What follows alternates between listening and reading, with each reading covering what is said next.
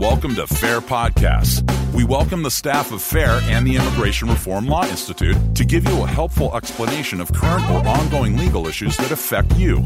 On today's Fair Podcast, delve into the issues. Let's start the show. DACA, Deferred Action for Childhood Arrivals Program. Is this something Donald Trump is going to end, or is he going to use it as a bargaining chip? Hi, Dan Stein here with Dale Wilcox, Executive Director of the Immigration Reform Law Institute, or IRLI. Thanks, Dale. All right, so Donald Trump has not ended DACA, even though he said it was illegal. What's the game plan?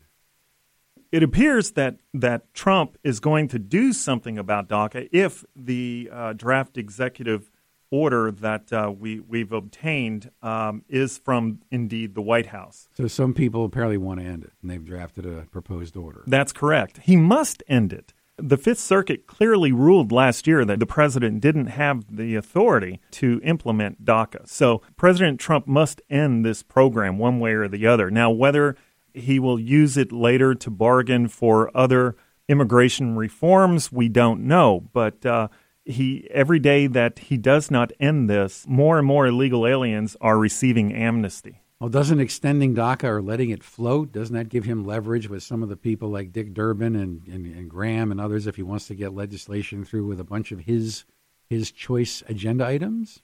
I'm sure that's probably what they're thinking. They are looking down the road to save this as a bargaining chip.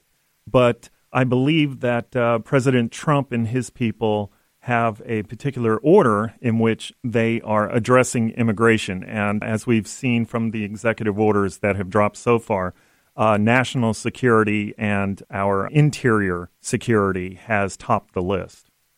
Okay, well, we'll keep an eye on the DACA program and try to find out more information and get it to you. Thanks, Dale. Sure. That's all for this episode of Fair Podcasts. Be sure to click the subscribe button and head over to fairus.org to contact us through email or Twitter at Fair Immigration to keep you up to date on the latest immigration update and reports. That's fairus.org.